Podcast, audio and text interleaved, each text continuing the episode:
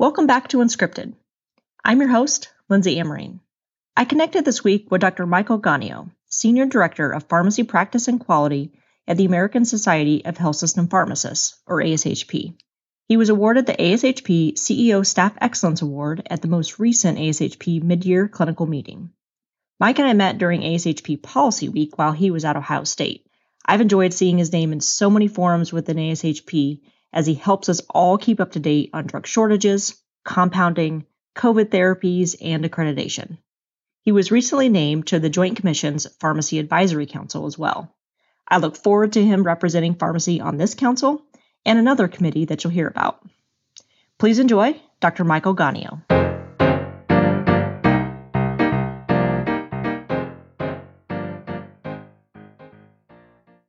How are you? I'm doing pretty well, hanging in there. How about you? Same. I feel like I see your name everywhere. Uh, you seem to be in a lot of different places.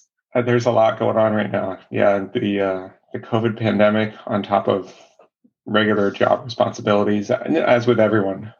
Um, but yeah, it's just it's crazy all the things going on. Well, and I feel like shortages. I've, I want to say that you know when they started ten years ago, that I kind of thought it was just a wave and you know we'll get through it in a couple years and then it died down for a little bit but like was is always still been there and then I feel like it just spiked again. Yeah, certainly the pain on the front lines right now with shortages is is one of the biggest issues as especially as Omicron sort of subsides. You know, we don't get a lot of transparency into the causes we ask the question and there are sort of vague answers about you know increase in demand for the drug or a quality problem or supply chain issue. Um, right now we the insight that we have points to similar to the rest of the supply chain. Um, there's workforce issues. A lot mm-hmm. of people have left their jobs and so that's that's had an effect. There's transportation issues in general with the supply chain. And then that's on top of the ongoing quality problems that tend to lead to a lot of shortages. So I think uh, I agree with you when when I was in practice, it seemed like, well, well, this is the shortage du jour that we've got to manage for this month or this two month period, and then kind of went back to normal. And now it's just it's multiple, all at the same time, all ongoing for months on end, um, and it's just very frustrating. Is it also, you know, are are there drugs that are just sitting in the docks that just you can't get drug off of it. Is that part of it too? There's been input from some of the drug organizations, the manufacturer organizations. So PhRMA um, is the one most people know. There's one called Bio, um, which is primarily biologics, and then there's one called AAM, the Americans for Accessible Medic, uh, Medicines, and that's the generic pharma essentially we have been in some meetings um, with those groups, and they say that there's good movement, there's good prioritization. They want to make sure their their products continue to be prioritized to get offloaded at the at the docks and through customs.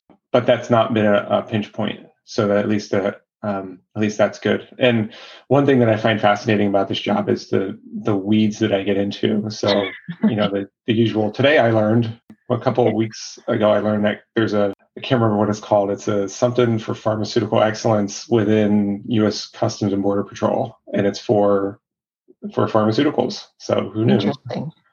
Yeah, I, that would be a today I learned. exactly. yeah. Well, um, yeah, I, am interested. You know, you were at Ohio State before being at ASHP.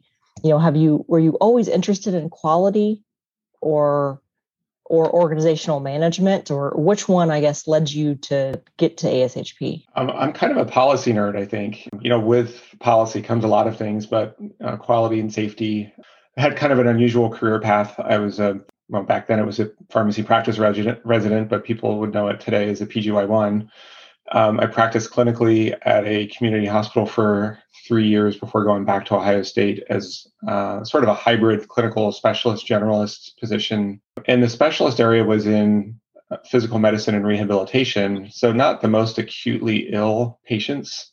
So I had some bandwidth, um, and I got really involved with our residency program and was in some of the leadership meetings. And I thought, wow, I want to get into pharmacy management and leadership. And went back to school for my master's degree, and it's hard to go back part time while you're a clinician. So I actually, at the time, we had just adopted the Epic EHR at Ohio State. Um, so I converted to informatics for three years while I earned my master's degree, which was fun experience. It added one more thing that I have some knowledge about, and being in class next to our master's residents was really a cool experience. So in a lot of ways, I was mentoring them and advising them through things, and then here I am in the classroom with them next to them. So really fun, fun uh, experience. But I graduated with that master's and um, became manager of our outpatient um, oncology infusion sites at OSU. But at the same time, I had been uh, president of our Central Ohio Society and president of our Ohio Society, and I um, actually we served on council and pharmacy practice together for a year. We did. We're both policy nerds. Yeah, exactly. so that sort of led to this. You know, well, maybe maybe there's a career path to follow some of these, you know, advocacy and policy related issues. And I interviewed for the position, and when it turned out I could work remotely and continue to live in Columbus, Ohio, uh, I decided to go ahead and and take the job. And it, has been very fulfilling. It's been kind of a wild ride the last two years, but I think that's true of anyone um, who's who's worked through the pandemic. But it's been uh, it's been an amazing experience so far, and I always will recommend people get involved with their professional organizations and and get involved with advocacy because you never know where it's going to lead you.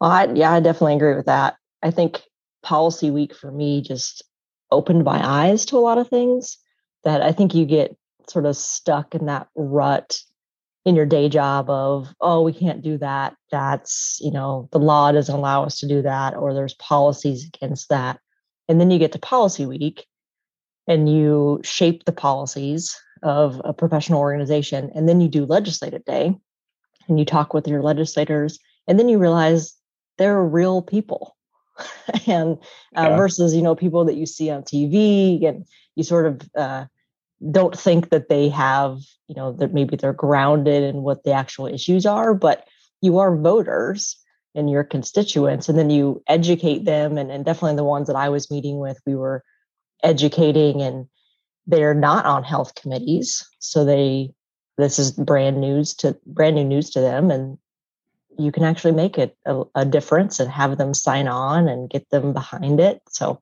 yeah, the, you get me excited to go back to DC. um, and I, I, felt that uh, you know at first you would find out whether you're meeting with your actual congressman or if you were meeting with one of their legislative aides. And I would be disappointed when uh, we're not actually meeting with the congressman. But it's the legislative aides that actually do a lot of that groundwork, and and they're the ones passing draft bills back and forth. And so winning them over and getting them to understand is is actually fairly important. As you say, they're they have even less experience and exposure than their than their congressmen. In in many cases, there's there's one who's been a legislative aide for one of our senators here in Ohio for as long as I've been engaged, which is really unusual. They usually move on to different positions, but she's excellent. Um, so she's extremely knowledgeable. But for, for a lot of the legislative aides, they're in those positions for a relatively short time, and you have an opportunity to really make an impression. Well, they're the gateway yeah, so I mean, exactly. they they hold the the gates open or they close the gates, and they may not even tell the the the congressman or woman about whatever the meeting was if they don't believe in it. And so mm-hmm. that's where I've also found that you, know, you you really have to treat them like they're your representative uh, to even get to the representative if they weren't able to make it. Yeah. Yep. Absolutely but yeah, the, the, the policy side, I, am I'm, I'm definitely with you there. Um, I'm excited to get back to policy week this year and uh, be able to to do it again. Um, it's definitely one of my one of my favorite activities. I think that I've participated in. Yeah, the the interesting part has been on the flip side. So as we drafted those policies and we debated and we wordsmithed down to the you know every single word to make sure it was perfect. Now, as an ASHP staff member, I know when I'm going out on a limb, and I know when I have policy to back up what I'm saying. Um, because one thing that's very difficult is having an organization of 60,000 members, we're not going to get that statement correct that every member is going to support it. But if I know if I say something to the media or if I'm putting something in a comment letter to FDA or someone else, and there's policy behind it, I know I have the voice of the entire organization. I'm not out there on a limb. Um, so if you're sitting in the room and you're wondering, well, what's the point of all these policy statements? Well, that's that's what it's about. That shapes how we go about our advocacy. Uh, it shapes how we address um, the public. and so it's really important. Now you mentioned that the media, and I know you've done a number of media interviews over the past couple of years on on various topics. When you do those, is there, you know, do they give you talking points or hey, we want to talk about this one thing and you're going to get 15 seconds to give me your spiel? Or is it just we want to talk to you and you don't get a lot of that info? Yeah, there's a lot of times we'll get questions in advance. So there's two sides of it. There's the the media side of you know here are the questions we're, we're planning on asking sometimes we get more detailed sometimes they'll let us respond by email which is great too if it's not a live uh, or a video type of uh, audio or video recording and then there's the ashp side and we work with a um, pr firm to help i've done some dry runs with them in the past but we've also yeah. said okay what is the message we want to send so, for example, with the uh, oral antivirals coming out, there are a lot of questions about well, how are how are the drug interactions going to be ma- managed, and how accessible are these drugs? Can you tell us how widely they're being used?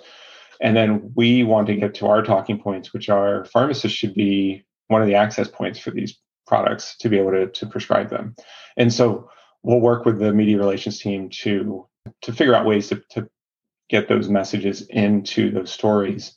Um, and sometimes we're successful. Sometimes the the story will include that directly. Sometimes the reporter will say, "Oh, that's interesting," and then you'll end up talking to them again later on about that topic because they're interested in a new doing an entire new story on it. That's happened before with um, some um, provider status type of interviews. So the as far as being you know, scripted or or you know going through direct talking points, it's it's a little more free flowing than that. Um, it's kind of like this actually. A lot of the interviews yeah. are over the phone. Some of them are audio. When they're being recorded, I feel a little bit less kind of anxious about it because I know there's editing that's going to go on. Right. Uh, there have been a few times where I've gone live, and that's a little more. Um, it's more interesting. right.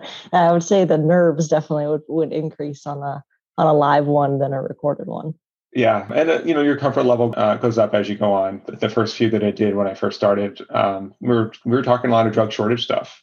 I was very careful with my words, and I, you know, the reporters, you can you can kind of sense how they're how they're um, taking in the interview, and it's better when you can just be the expert and talk, you know, and not right. have to worry so much about you know phrasing your words correctly or you know let them tell the story and they'll pick out you can sometimes tell what the quote's going to be in the story when you say something like oh yeah they're going to quote that um, right. so hopefully it's a positive thing but you know it's it's uh, it's better when you can just tell the story um, share your expertise and let them write the story yeah i have had it though where it was probably a couple years ago and it was uh, i think i was interviewed by someone from a newspaper and so it was over the phone and you know we talked for probably like 40 minutes mm-hmm. on on a topic and you know gave them like and i felt like i, I was the expert you know i'm giving them all the, these pieces and then what they quoted was something like very last minute like it was like a last minute part of the interview and it wasn't even correct mm-hmm. And i was and i'm sitting there being like i i didn't actually say that so I, I do. Um, I think if it was recorded, I probably would have felt a little better. But that was my first run in of, oh, I wish you would have taken the first 30 minutes of everything that I said instead of the last little bit that you ended up getting maybe a little bit wrong. Yeah.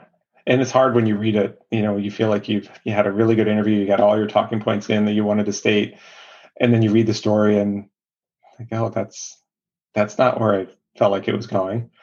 Um, and that's been, you know, it's been better, but it, there were some there were some tricky interviews there for a while. As um, you know, the the previous administration um, had some members of his team who were pushing hydroxychloroquine, and you know, there were a lot of stories about, and even now with ivermectin still.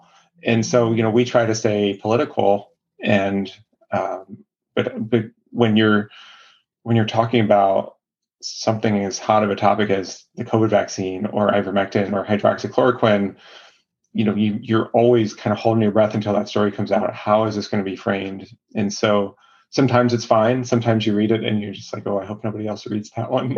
sometimes they're a subscription service and it's behind a paywall, and that's okay. There mm-hmm. was one that uh, I did on, it was on pharmacies owned by health systems. And the way the article framed it is that these were endangered and they were going away. And we didn't have data to support that. But, you know, and we tried to, to state what the data we have through our ASHP national survey. But you can't you can only control what you tell the reporter. You can't right. control the message that comes out. And it was not a very positive mm-hmm. message that came out. And so we had some members who reached out and you know it's like yeah we we completely agree with you. We understand. And you know we we can't control what the story is we can't control the headlines so yeah and how they frame it and end up mm-hmm. putting it in whether it be written print or uh, actual audio or or video that they come out with. Yeah, exactly. Well, you know, all of your your work. Um, I, I, mentioned I, I feel like I, I, see your name a lot in, in a lot of different places, which is great. Um, but really culminated into the ASHP CEO Award for Staff Excellence. So congratulations Thank for that um, at midyear. Uh, I was I was very excited to see that, but also honestly not surprised because of I think everywhere that I've I've seen you. So definitely wanted to, to tell you congratulations on that. Thank you. That's extremely humbling to work at an organization with so many high performing individuals to to be recognized that way. I, I feel like at any given time you can point to anyone on the team and say, you know, you're deserving of this award. Um, so it really it really meant a lot, especially knowing the team that I work with on a daily basis. So thank you.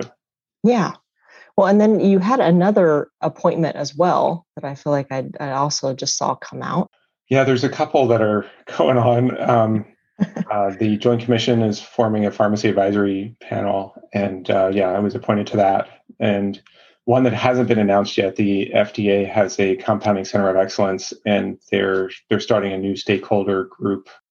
It's cross sector for 503bs, and uh, they want they want me to participate as a sort of representing the purchasers or the users of, of 503b products. So that that's going to be a very interesting experience too. Um, yeah, there's like there's so much that goes on behind the scenes. I think that's one of the things I've struggled the most with is how do you put information out there so that the members understand how hard we're working on their behalf and all these things that are going on um, without I feel like we we flood everyone's inbox, right? Everyone's inbox is down at the moment. but um, you know, how do you get that message out in a way that that is telling everyone what's going on, what we're doing, how we're advocating for them, without just overwhelming with with a lot of communication and information. Um, so there, there's so much that goes on behind the scenes. It's one of the one of the more interesting things of working at ASHP is all the things that that we do that as a member you you really don't realize that they're going on constantly. Yeah, I think until you get really involved with an organization, you know, you, you don't see all the behind the scenes. And even I think when you are involved, I certainly don't see all the the other pieces uh, that go on that that make it run. And yeah. you know, I'm I'm showing up to events that I should be at, and I'm prepared for what I need to do. But there's a lot of other ongoing pieces that are there Mm-hmm. The the inbox thing is definitely uh, definitely real, but that across the board of yeah. people just you know everybody's I think trying to get information out, and we struggle with the same thing of mm-hmm. how do we get information to our staff in a timely manner that you know in in I feel like you have to uh, you know the old saying of you got to get it to people seven times mm-hmm. and somebody has to hear something seven times before it sinks in. I'm like, well, I can't do that seven times all through an email blast. Right. So it's it's got to be in different forms, but but we struggle with the same thing because you don't. It's hard to take an hour out of somebody's day unless you really make it applicable to them. Mm-hmm. And it's it's really so. I, I I hear you on that. Yeah, one one of the things that stuck with me from my uh, MS uh, coursework, and I cannot remember the class. I can't remember the quote or who originated from, but it was it was the biggest illusion about communication is that it has occurred. and so that you let that sink in, like, wow, you know, it's a message sent, but was message received? And, uh, you know, I have people who will email me or, or text me and with the question, didn't you see the email that just literally hit your inbox yesterday. Like, I don't read all that email. I have too much email going on. Like, right. fair. So here's, you know, here's here's what's happening. Well, congratulations on both of those. Very, yeah, very exciting and um, always great to have pharmacy and I think health system pharmacy in particular, since that's the area that I am in, that to be what represented in, in both of those um, from Joint Commission as well as the FDA and the 503Bs. The Joint Commission part I think is interesting um, because the uh, last survey that I was involved in, uh, which was pre COVID, but there was a heavy emphasis on sterile compounding. It was one of the top four items that they were looking at across the entire hospital with sterile compounding. And I personally spent two full days with a surveyor, like walking around to every site. He did his inspections, but then we also physically sat in my office and reviewed every certification report uh, with all the managers. So it's definitely getting uh, more intense and more scrutiny, which is not a bad thing. I mean, I think we we we do a great job at, at that, but it was definitely different than in the past. I would say. Yeah, yeah, there had been a, definitely an emphasis, and especially on those certifications. And you're right; those standards exist for a reason, and making sure that we're following those standards is important for for patient safety. But I, the challenge, I think, with it's complicated enough for our experts to understand and to manage. So being able to work with a surveyor, I think people have different experiences of how familiar that surveyor is with the standards. Um, and so I think it I think it has to go both ways, and that's why I'm excited to to to uh, get involved with this advisory panel because I think what's what's happening in practice should be following the standards, but there are always going to be little carve outs and, and things that have to happen a certain way in certain circumstances. You know, I think of probably not the best example, but succinylcholine has been an issue. It's probably no longer an issue because everyone's gotten the message, but it used to be that it could be stored outside of the refrigerator longer than what the manufacturer labeling said. There are instances where you know we're compounding things and we're we're applying a BUD that's uh, based on a literature study that's from 20 years ago, but it's the best we have. Um, so there there are nuances I think that unless you're really in it and you're you're an expert in it and understand it, it's easy for a surveyor to come in and mark something and then you know you feel like it's unfair and we've always done things this way and and there has to be a balance between making sure that the, the right drug is there for the patient in the right time, but also making sure it's safe and it's of high quality. And so I think there's there's a lot of opportunity to to work with Joint Commission and and work through some of those challenging scenarios because they're not black and white. Right. Yeah, there's there's definitely ones that I think are black and white, and it's like yes, okay, that follows a standard, it makes sense, and there's a lot of gray mm-hmm. that exists, and and we definitely spent, I would say, the majority of the time going through the gray. The things that were supposed to be black and white were, and very clear to see. Uh, I think we got a thumbs up, and then you know we spent an entire day talking through the grays, and and some of them they're maybe as a best practice, but there's no true standard that exists out there. There's no guideline around it, and those things I think is is definitely what can trip you up and and takes an extraordinary amount of time uh, when you're doing the survey. Yes. Yeah, and our guidelines um, for sterile compounding are sort of in limbo. There's a there was a team working on updating them with the previous revisions to USP. So hopefully, as we go through the the current iteration and see if we get a final official version, and then our guidelines will be updated accordingly. So yeah. hopefully that fills in some of the gray. And I hope your audience will take that message from earlier on and remain engaged um, if they are engaged and, and increase that level of engagement because um, what you do as members it it matters. Um, and i say that as a former member and as a staff member. And I, well i think the, the way that you can get engaged and you can shape some of those policies you can shape some of that but it's it's hard to do that from the sideline um, mm-hmm. if you're if you're not actively engaged. Yeah. It's it's easy to criticize from the sideline but it's, it is it's it's hard to actually affect change from the sideline. So, Mike, it was great to see you again, and I hope to be able to actually see you maybe in person this year at at, yeah. a, at an ASHP meeting. Exciting times with with hopefully with um, a lot of the Omicron wave coming to a close. Hopefully, we're we're going to be back to in person soon. Yeah, uh, fingers crossed for sure. Yeah, I look forward to it. Awesome. Well, thanks so much. Have a great Take day. Care, have a great day. You too. Bye.